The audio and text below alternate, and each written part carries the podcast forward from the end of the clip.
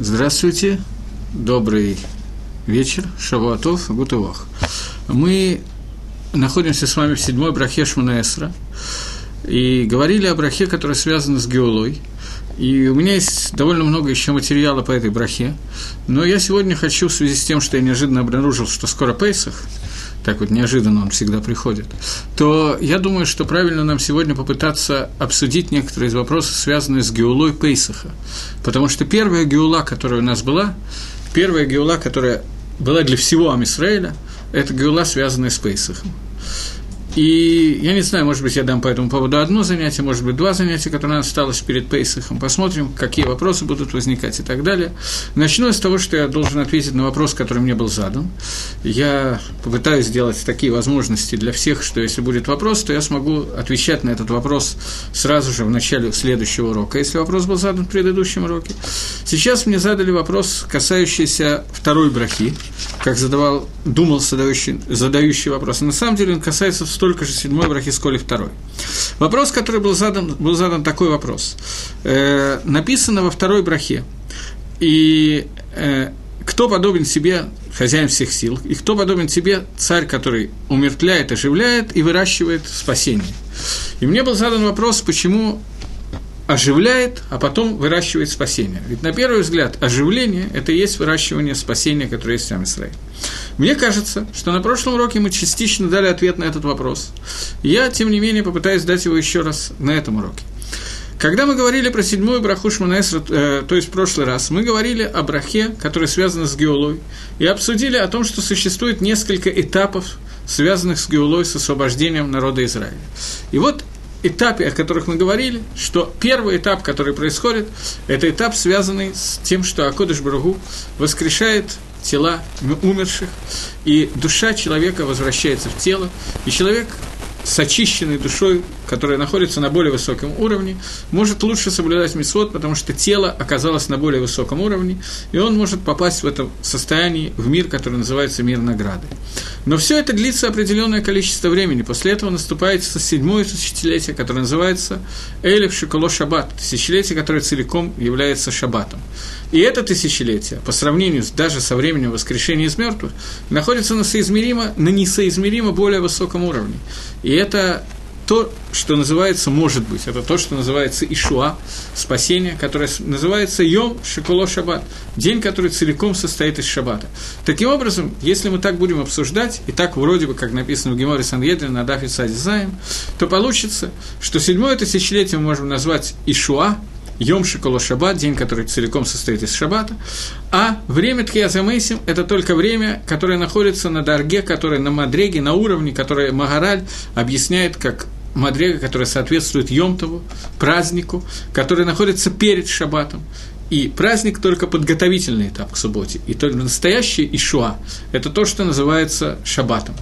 Таким образом, с помощью этого Магараля и с помощью этого, этой Гемори Сангедрин Садизайн я ответил на вопрос, почему именно такой порядок э, слов предложения, о котором мы говорим.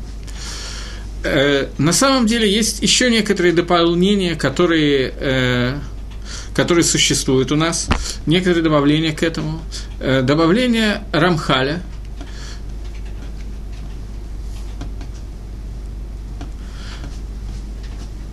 Рамхаль говорит о том, что э, Рамхаль говорит о том, что мы, э, когда говорим о седьмом тысячелетии, тысячелетие, которое называется тысячелетие, которое называется Йом Шиколо Шаббат, то когда мы говорим об этом, мы говорим о том, что это еще не, конечно, не конец замысла творения.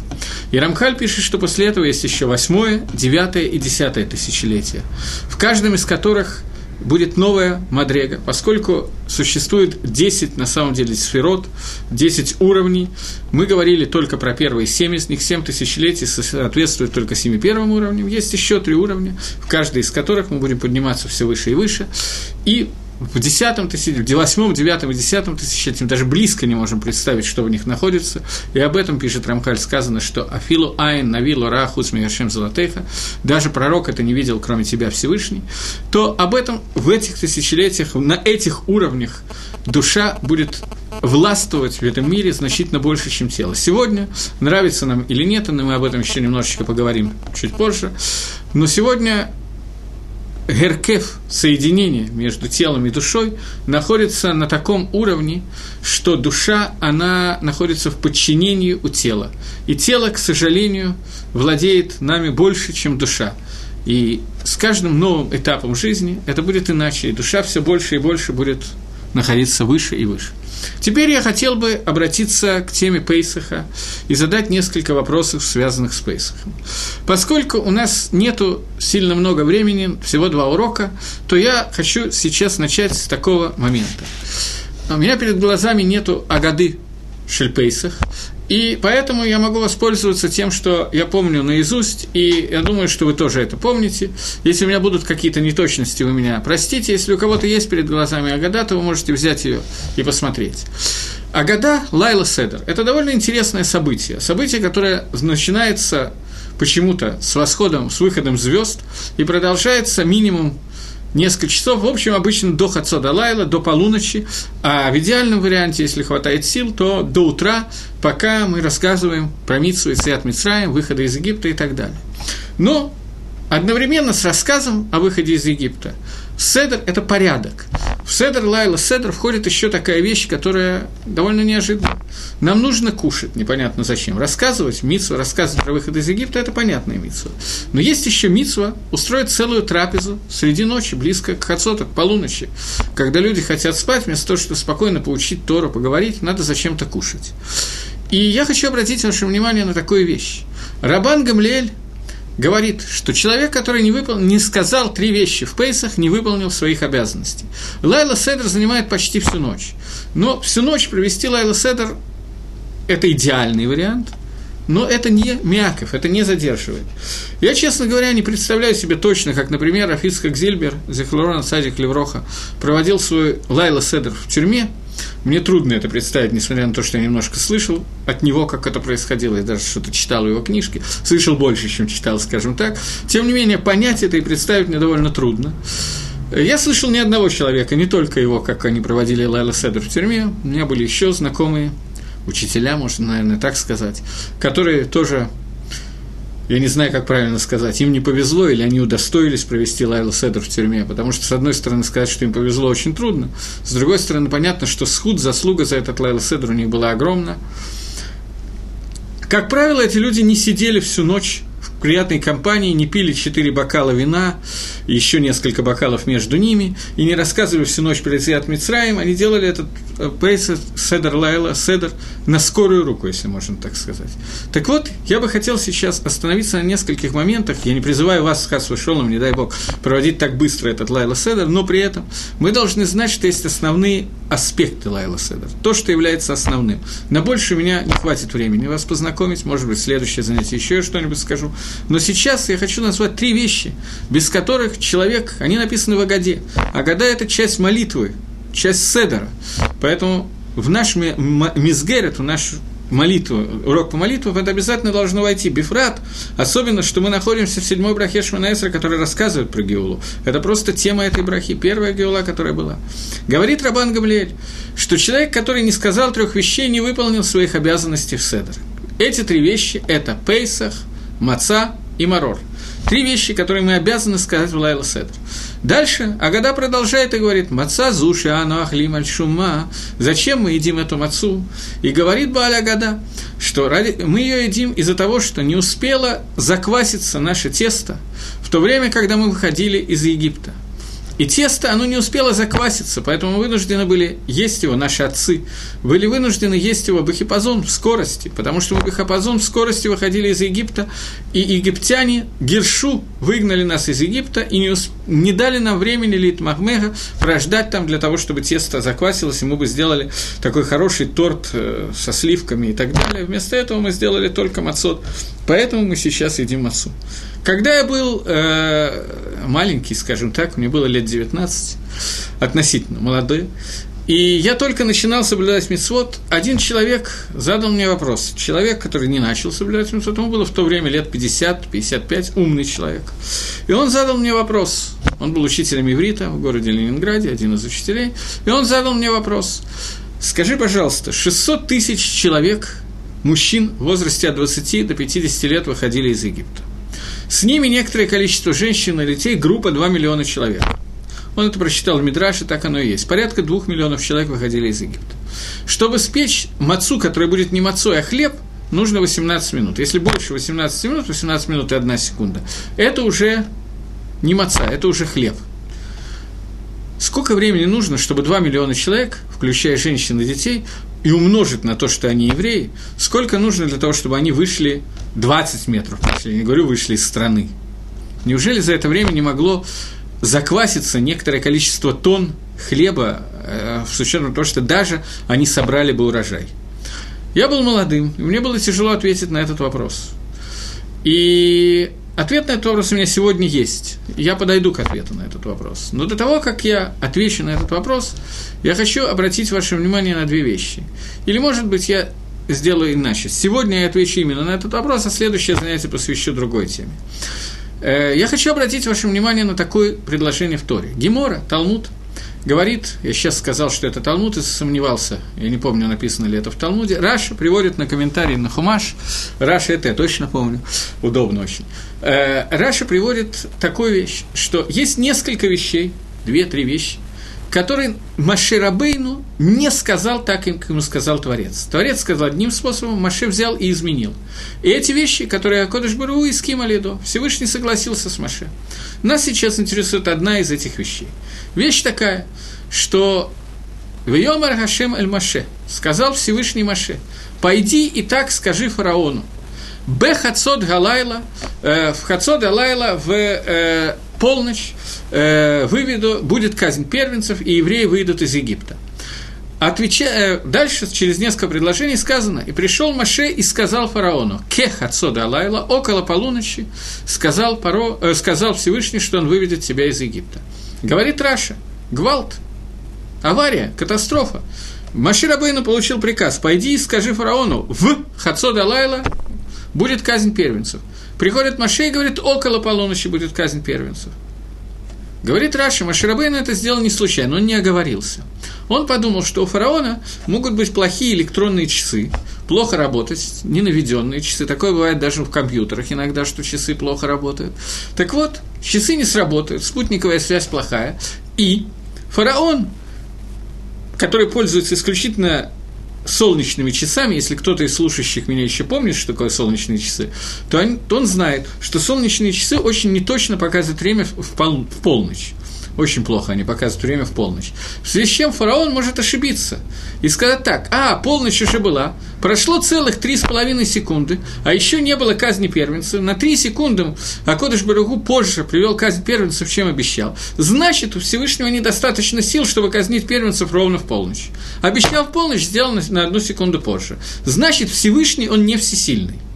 Из-за того, что может быть такое опасение, такая страшная вещь, это называется Хилуль Хашем, освящение имени Творца. Из-за этого Маше изменил то, что сказал Хашем, для того, осквернение имени Творца, Хилуль Хашем, осквернение имени Творца, то поэтому Всевышний, э, Маширабейну изменил слова Всевышнего и сказал, что Всевышний сказал около полуночи, несмотря на то, что Творец сказал ровно в полночь. Так объясняет Раши. И Акодыш Баругу согласился с ним. Сваратова – хорошая логика, правильно Маширабейну сделал. Для того, чтобы фараон не мог ошибиться, не дать ему возможность ошибки, Маше сделал правильно. Маше вообще, в принципе, очень умный человек, Маширабейну. Фантастический умный человек. Шламо Амелах, который просил мудрости у Всевышнего, сказано, что «Бекеш кагелет льет кимойша», что Кагелет Шламо хотел, просил у Всевышнего дать ему мудрость, как у Маширабейна. И почти этой мудрости он достиг, чуть ниже – Маше был очень мудрый человек, самый мудрый из людей, но у меня есть одно маленькое но.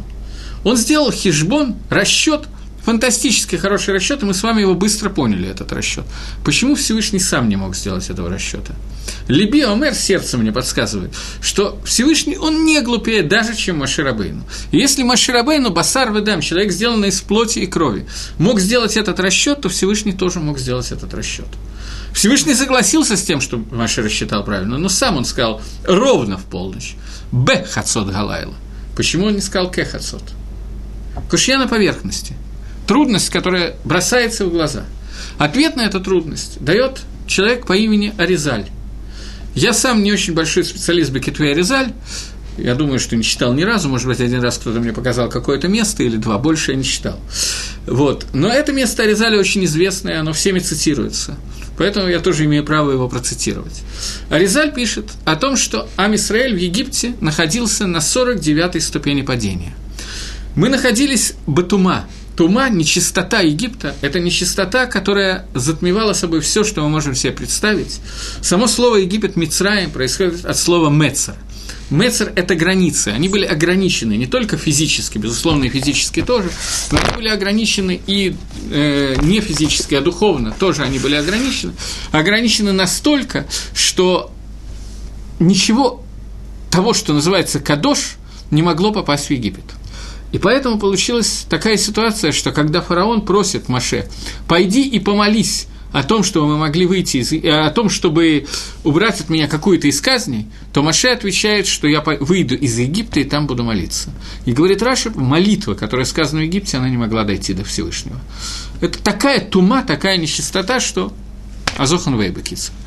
И вот Амисраэль находились в Египте такое количество лет – и рабство настолько усиливалось, настолько подавило всю душу, всю святость, которая была в Израиле, что говорит Мидраш, и мы знаем, этот Мидраш, это не Аризаль приводит Мидраш, это Мидраш известный, что Амисраэль нарушали всю Тору за исключением нескольких вещей. Они соблюдали свои имена, свои одежды, не доносили друг на друга и соблюдали свой язык.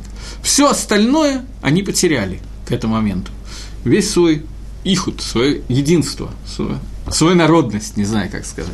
Это то, что у них оставалось. Все остальное они потеряли. Если бы они потеряли что-то еще, то, говорит Резаль, они бы уже не могли подняться наверх и не могли подняться на 50-ю ступень к душе, святости и получить Тору, которую они получают через 49 дней после выхода из Египта на горе Синай. Каждый из дней они поднимались на одну ступеньку, и это дни Сфератомера, и они дошли с расчета Омера, и до Шивота они дошли до 49-й ступени Тагары, чистоты, и получают Тору на горе Синай.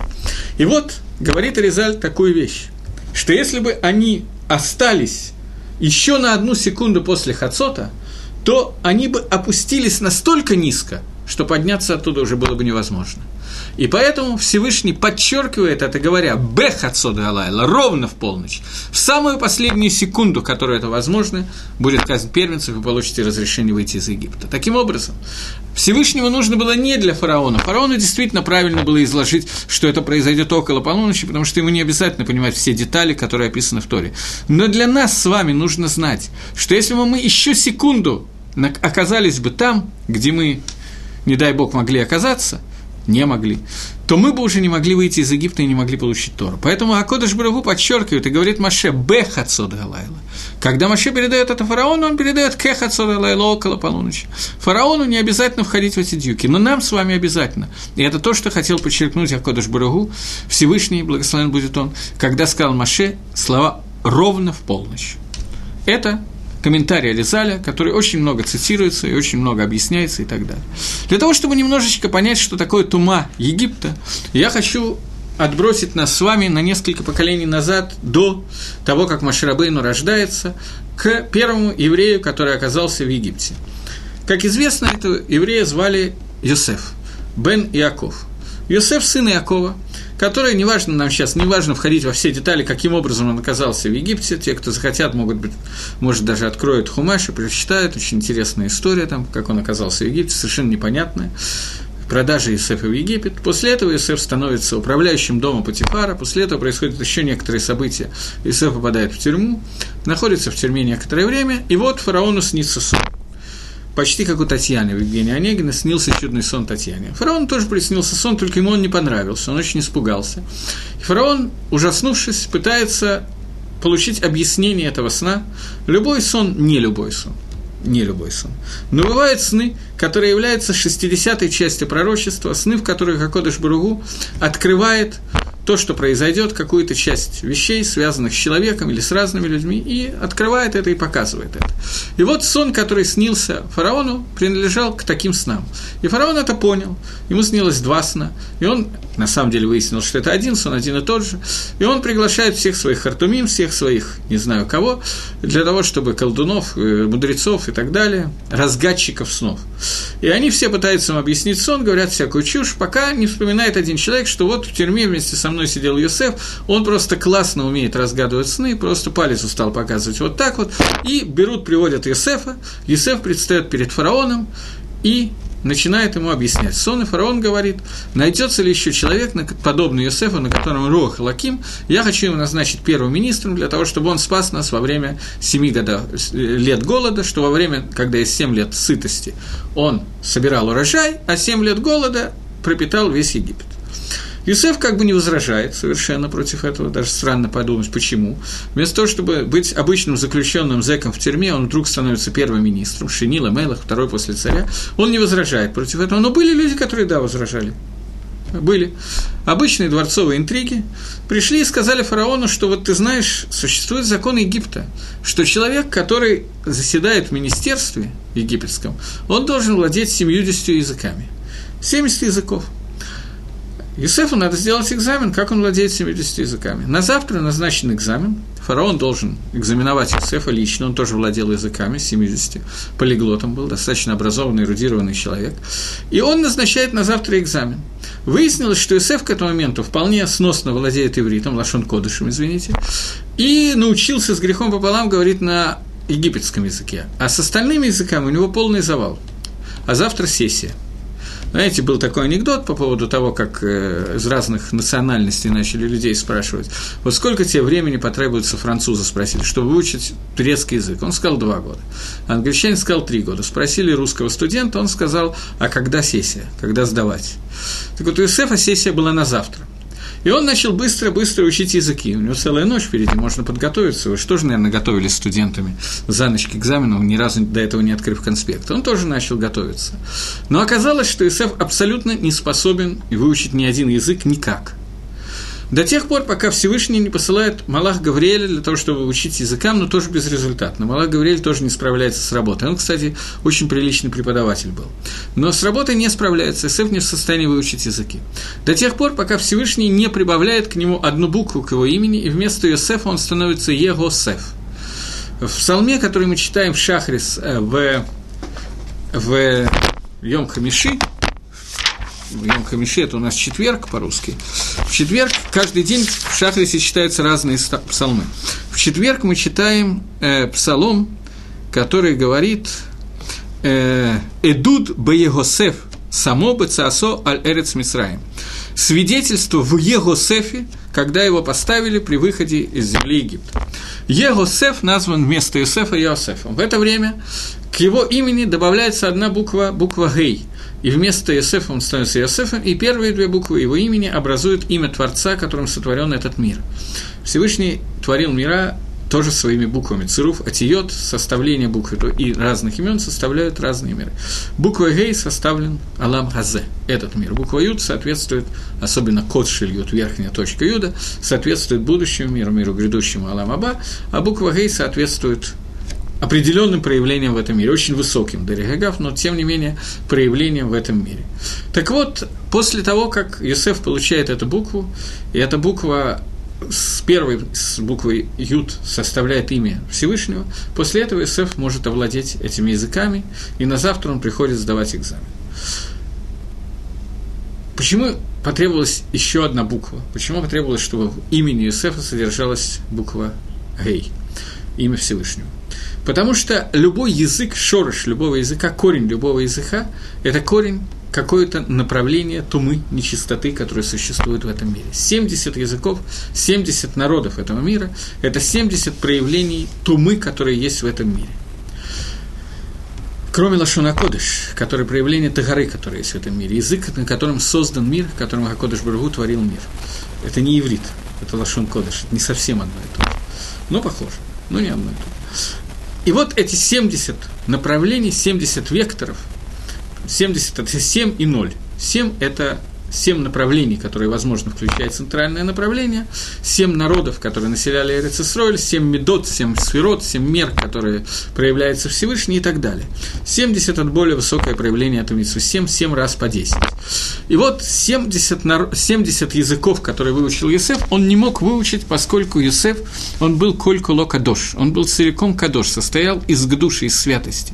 Поэтому соприкоснуться и не повредиться – к к 70 народам, к 70 направлениям, через которые Всевышний направил различные виды тумы в этом мире, Юсеф не мог. Это его Тумила, он был недостаточно кадош, чтобы это сделать. Он был кадош, но недостаточно. В тот момент, когда внутрь Юсефа вошло имя Творца, его к душе поднялась на такой уровень, что все 70 сторон языков, они не могли ему причинить вреда, и Малак Гавриэль обучает Юсефа этим языкам. После этого Юсеф встает и идет на экзамен с утра к фараону. К трону фараона шло 70 ступенек. И на каждой ступеньке, когда Иосиф вставал на эту ступеньку, фараон задавал ему вопрос на одном из языков, и Иосиф давал просторный ответ на этот вопрос, и тогда он мог подняться на следующую ступеньку, и вот он подошел к трону самого фараона и сказал ему «Шалом алейхам мелах», Лашон Акодыш, здравствуй, царь. Фараон ему говорит, чего? Был такой анекдот э, про урок английского языка в украинской школе – а по поводу того, как учительница задает вопрос, э, Тимощенко, do you speak English? Чего? Криклевенко, do you speak English? Чего? Рабинович, do you speak English? Yes, I. Чего? Так вот, э, фараон по окончании экзамена тоже спросил, чего? И выяснилось, что фараон не знает Лошина Кодыш. Тогда фараон просит у Иосифа обучить его этому языку, и Иосиф старательно выполняет распоряжение царя. Игра стоила свеч. Выяснилось, что фараон не может выучить Лошен Кодыш. И фараон берет с Иосифа клятву о том, что ни один человек никогда не узнает о том, что фараон не смог одолеть э, Лошен Кодыш, язык иврит. Возникает вопрос, чего боялся фараон? Вроде бы человек знает 70 языков, весьма эрудированный человек. Ну, не выучил он 71-го, ну, Ничего такого страшного. Фараон знал, что речь идет о том языке, на котором Всевышний творил мир. Языке, который называется язык Тагара душа. И язык святости и чистоты. И если станет известно всему Египту, что фараон не, бу- не знает этого, он ровно наоборот этому, то он боялся революции, просто его свергнут. Он боялся, что он потеряет свою власть. Слово фараон Паро на иврите, на самом деле. Это имя, которое не встречается... От Кама, что я знаю, насколько я знаю, есть слово «фараон», оно взято тоже из слова «паро». Это слово, которое не фигурирует нигде в литературе и так далее. Само понятие «паро» происходит, если мы его прочитаем слева направо, то получится буквы «пей», «рейш», э, справа налево я читаю, «пей», «рейш», «айн», «паро». Прочитание слева направо эти буквы означают «орев». «Айн», «рейш», «пей» – это «орев». «Орев» – это затылок – то, что обратно лицу. Есть по ним и есть оров. Лицо и голова. Оров – это обратная часть, часть тумы, часть заду. Так вот, паро – суть паро. Паро – это суть Египта, это то, что находится сзади. Египет, суть Египта проявляется в Мелах Мицраем, в царе Египта. Царь Египта – это тот, который весь, весь целиком олицетворяет понятие нечистоты, отсутствия к душе, обратная стороне к душе. Поэтому Паро не мог выучить Лошин Акодыш, в отличие от э, Юсефа, который не мог выучить никакие языки по той же самой причине, только с точностью наоборот. И это то, что не устраивало э, Паро. Это то, что не устраивало Паро. Он не хотел, чтобы это стало известно. И вот Юсеф становится Шинила Мелах, но на примере этого я хотел разобрать, показать, что такое Мицраем, что такое нечистота Египта. И вот говорит Резаль – что если бы евреи еще секунду находились в этой нечистоте, то они бы упали настолько, что уже невозможно было бы падение, э, после этого падения, невозможно было подъема, получения Торы, мы бы не смогли никогда стать Исраэль и получить дорогу, которая называется Яшар Кель, прямо ко Всевышнему. И это то, что сказано одной буквой вместо буквы Кей, буква, буква Кав, буква Бейт. Б Хацот Галайла. Это не случится через секунду после Хацота. Это случится ровно в Хацот. Так объясняет это Аризаль. И, как я слышал от очень большого Талмит Хохама, Рафмойши Шапира, сам я не видел это в книге Баля Лешем, но он пишет, что Баля Лешем, Макшит, ставит на Аризаля колоссальную кушью – и сейчас я хочу вас познакомить с этой кушьей. Я не знаю, хватит ли у меня времени дать ответ на эту кушью, но мы постараемся, тем не менее, это сделать. Э, Баль Алешем ставит такой вопрос. Он говорит, что нам надо обратиться к Мидрашам и к истории, которая рассказывает об исходе евреев из Египта. Что говорит нам Сипур и Цвет Мицрай? Евреи находились в Египте 400 лет, начиная от рождения Ицхака. Начиная с того момента, когда Яков спускается в Египет, они находились там 210 лет. После того, как умирает последний из сыновей Якова, из Бне Якова, начинается как таковое рабство. С этого начинается книга Шмот, где сказано, и встал новый царь в Египте, который делал вид, не знал Юсефа. И Раф и Шмуэль спорят, либо не знал действительно, либо делал вид, что не знает Юсефа, и с этого момента началась Авадат Перах рабство как таковое, строительство городов Питом и Рамсес. Я просто думаю, что вы об этом знаете, поэтому я галопом по Европе прохожу. Строительство городов Питом и Рамсес. Рабство, когда евреи обязаны были постоянно выходить на работу, чисто физическое рабство. Духовное рабство, когда они должны были строить города для службы Авойды Зойры рабство психологическое, когда они строили города, которые строились на болотах, и они тонули эти города, разрушались, им Сизифов труд им все равно надо было продолжать делать. Другой аспект психологического рабства – мужчины получали женскую работу, женщины – мужскую работу, и так далее, и так далее. И после этого кульминационный момент, наверное, который совсем все знают, когда было сказано, давайте ухитримся против них, чтобы они не размножались, а то будет случиться война, они выйдут на стороне нашего противника, поубивают нас всех и уйдут из Египта. Самое страшное, чтобы боялись египтяне, что евреи уйдут из Египта. И давайте каждый мальчик, который будет отражаться, будет бросаться в реку, и каждая девочка давайте ей жизнь.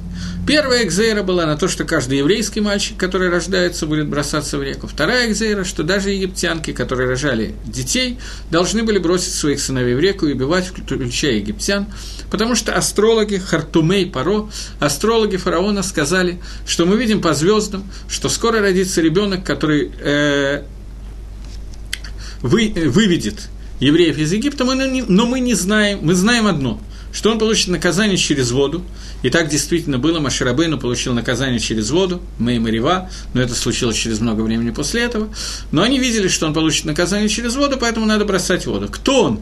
Еврей или египтянин, мы не знаем. И звезды об этом не говорят. Какая-то путаница получилась в звездах. Почему?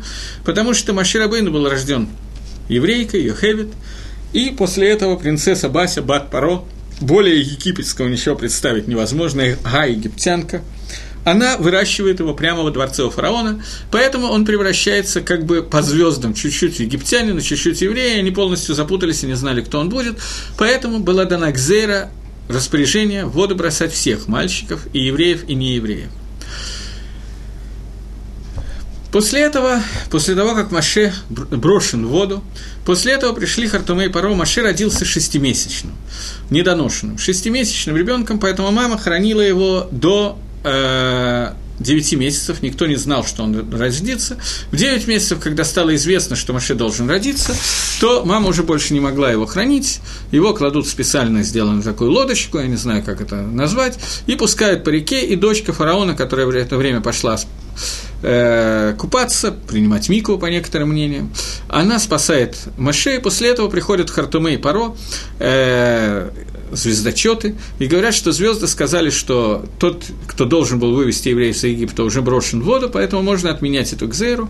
Распоряжение отменено, и фараон разрешает спокойно выращивать Маширабейну, думая, что тот уже утонул. Маширабейну вырастает в доме у своей мамы до двух лет, после этого его воспитывает дочь Паро, он был взят во дворец фараона и выращивается, и после этого идут старые кзерот, которые были даны до этого еще. Какие кзерот? Рабство.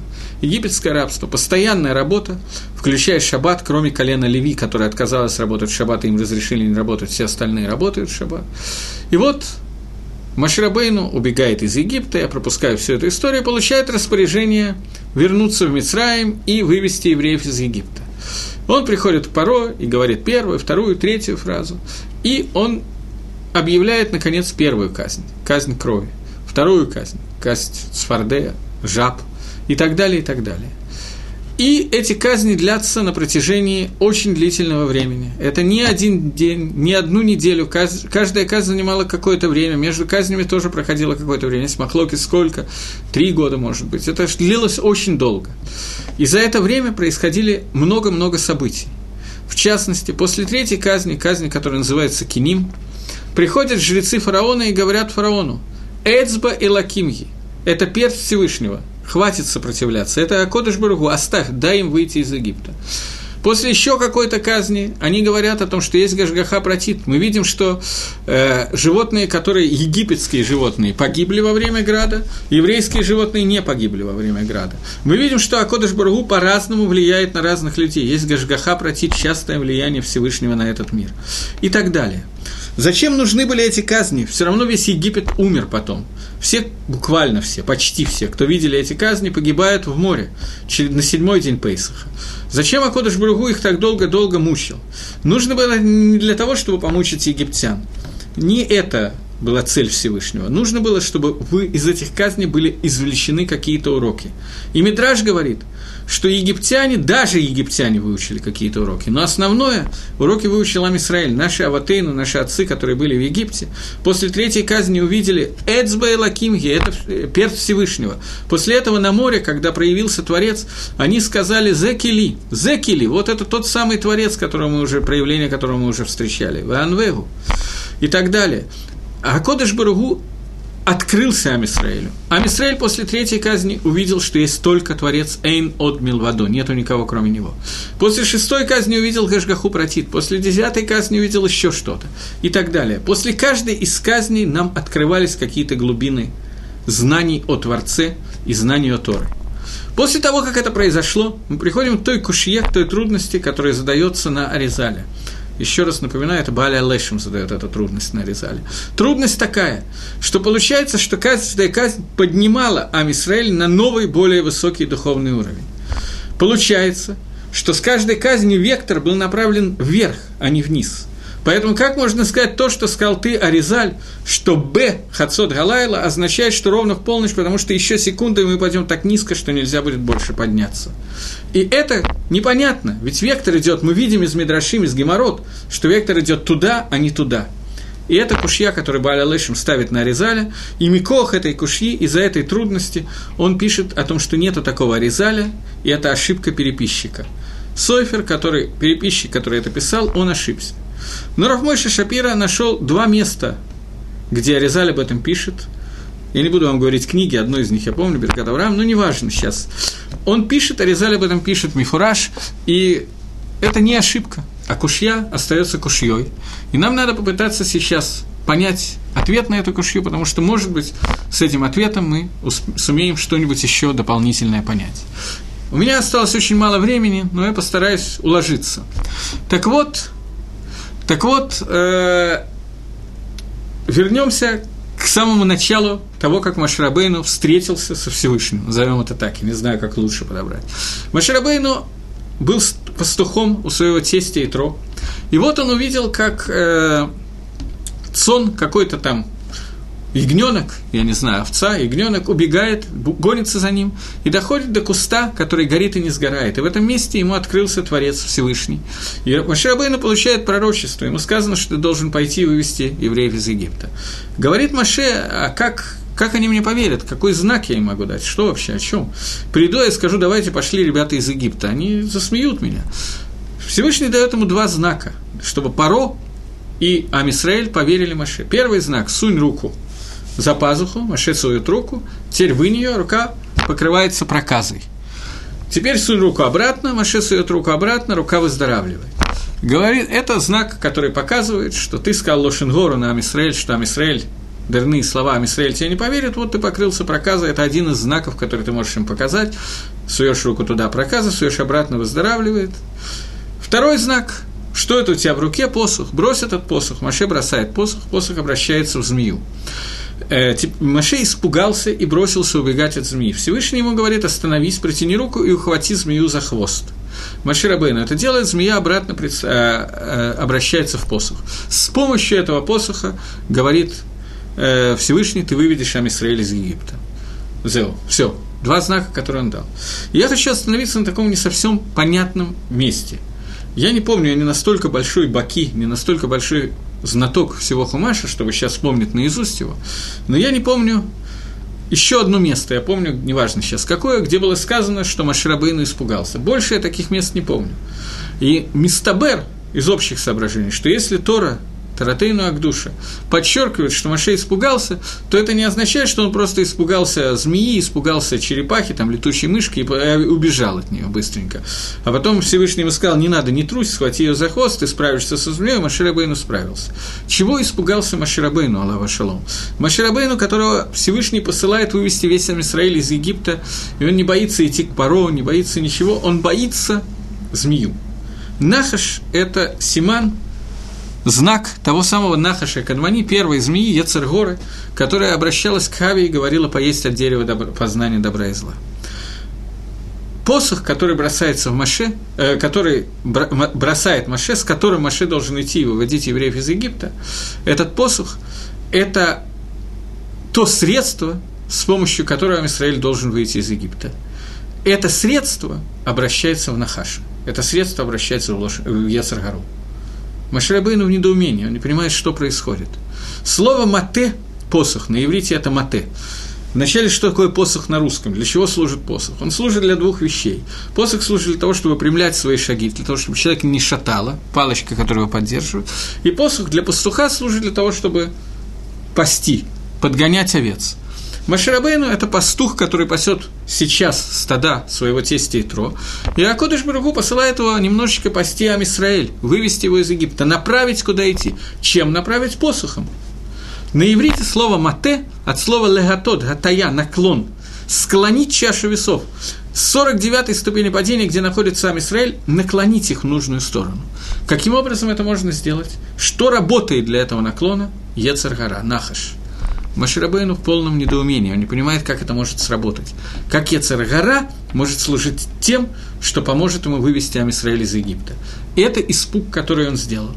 Когда Маширабейну с Аароном приходят с этим посохом к Паро, то Паро, это был день рождения Паро, и Паро привык, что все приходят, его поздравляют, и Маше и Аарон тоже пришли для того, чтобы вроде как поздравить, так он понимает. Он доволен, принимает гостей, Ахнасат Архима, Гройсер Митсу, большая Митсу, принять гостей.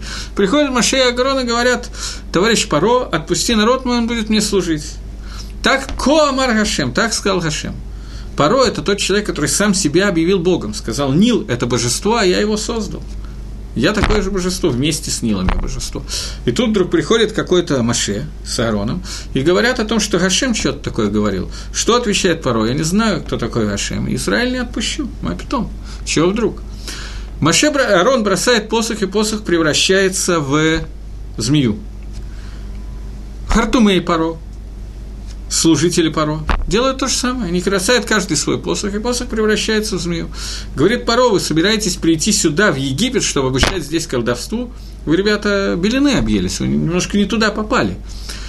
Посох Аарона превращается обратно в посох, и после этого проглатывает тех змей, которые создали Хартуме и Паро. То история абсолютно непонятная, но хотя бы символику этой истории мы можем каким-то образом попытаться объяснить и понять.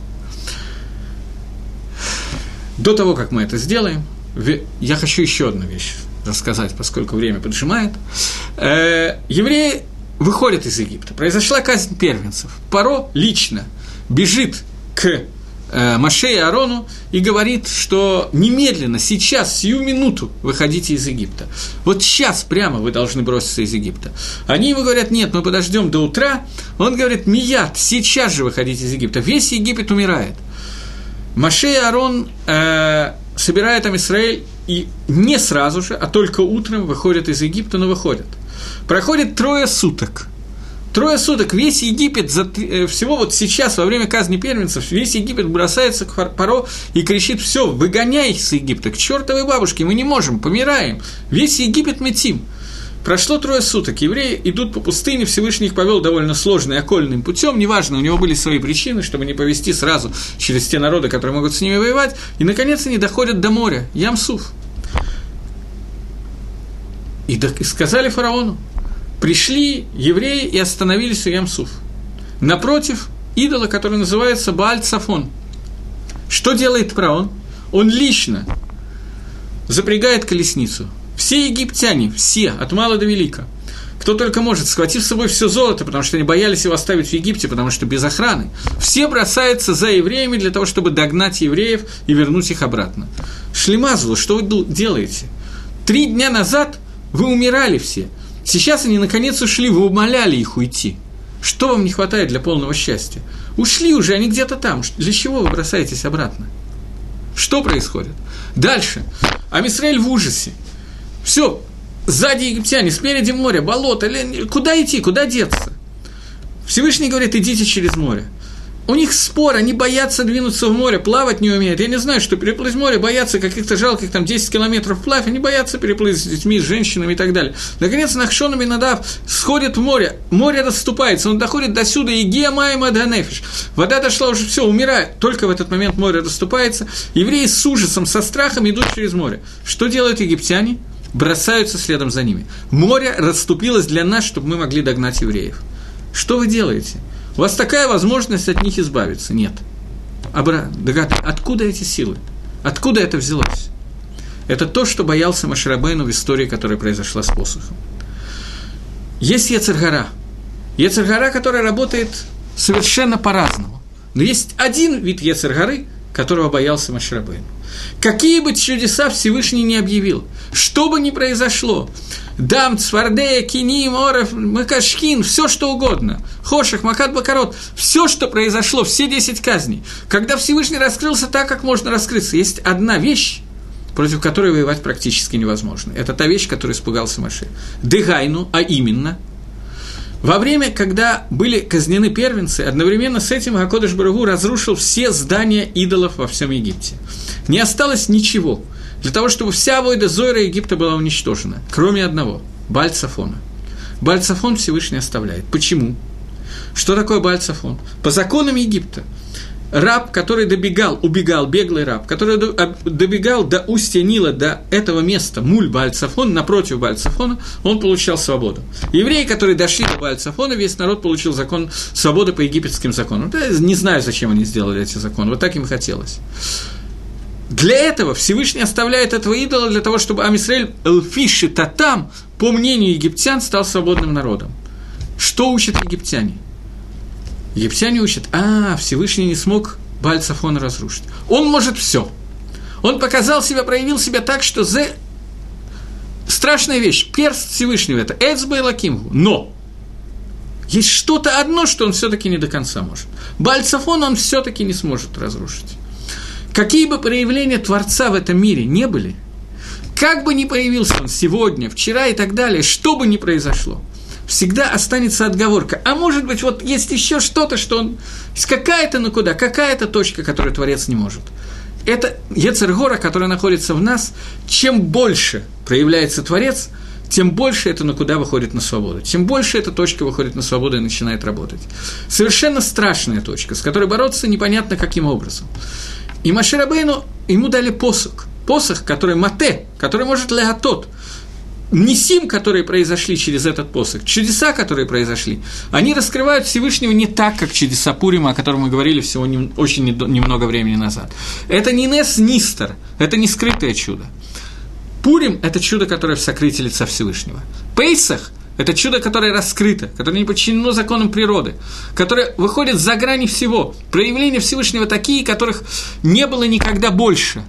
Поэтому в первой заповедь Торы звучит «Анахи Гашем Алакей Хашер Гацаатиха Меерец Мисраим» «Я Всевышний твой Бог, который вывел тебя из земли Египта».